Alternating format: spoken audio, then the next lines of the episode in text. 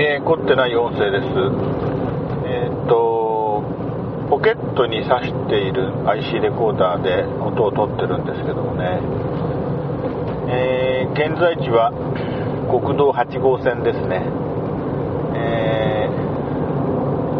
ここは保坂っていう、え地名の、あの、交差点を通り過ぎまして、この保坂っていうところはあの平安時代頃のあの稲作の集落の遺跡があの見つかったところですね。えー、っとバイパス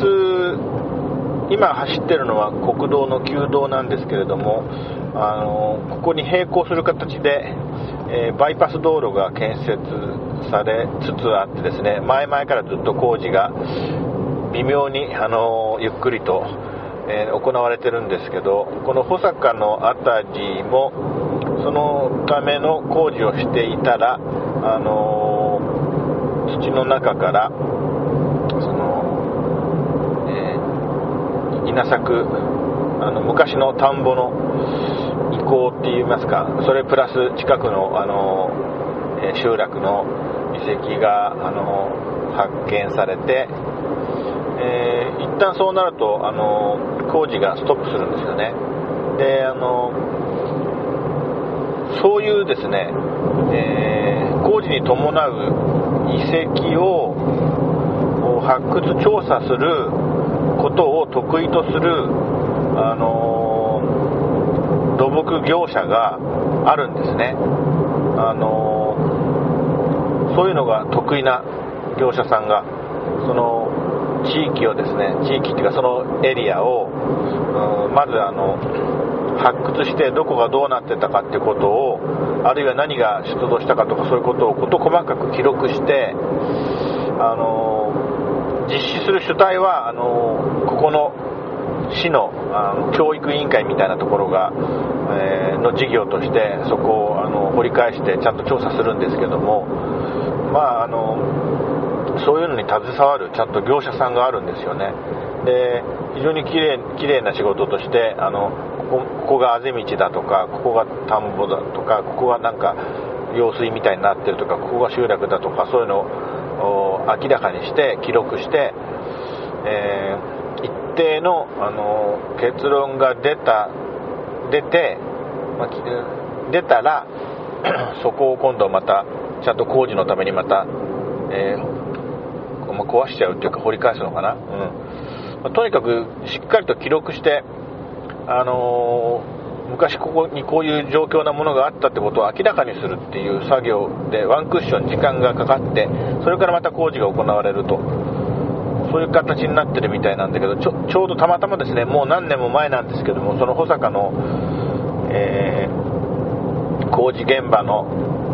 要するに発掘現場のあの展示会というかですね、まあ、市民に一般公開してそこでの発見の成果をあの明らかにすると。いうその展示会みたいなのがあって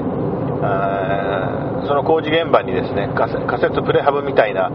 建物がいくつかあってですねそこにその出土したものとかあの、えー、発掘した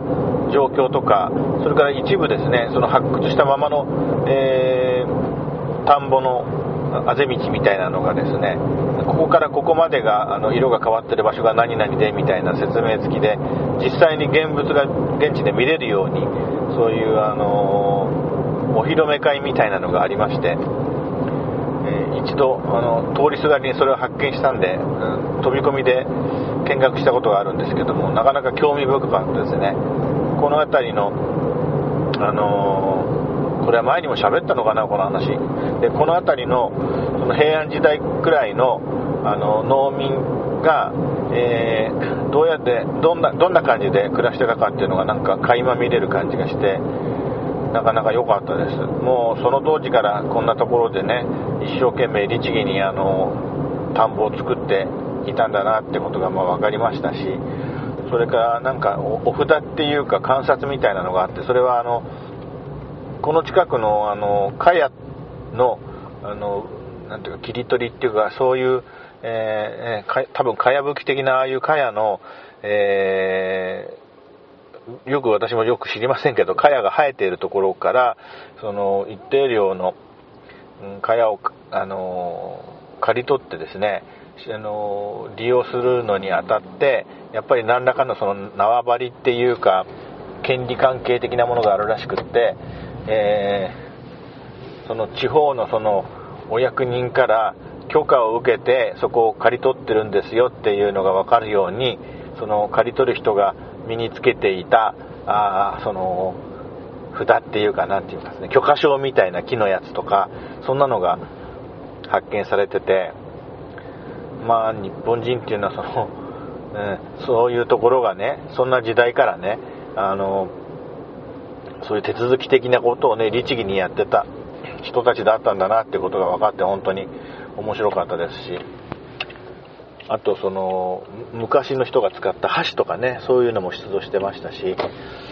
結構あの面白かったんですけどもね、まあ、そんなところを走ってた通り通り過ぎたんで今今思い出して喋ってたんですけど、えー、そんな形で、えー、今回はこれで、えー、録音一旦終わりたいと思います。まあなかなかあの昔からですねその新潟県平野部、え、みんな頑張ってたんだなっていうかそんな感じです。え、っと凝ってない音声は新潟県平野部で、え、特にあの目的もなく音声ファイルを録音してそれをアップロードする遊びをやっている、えアクティビティです。以上です。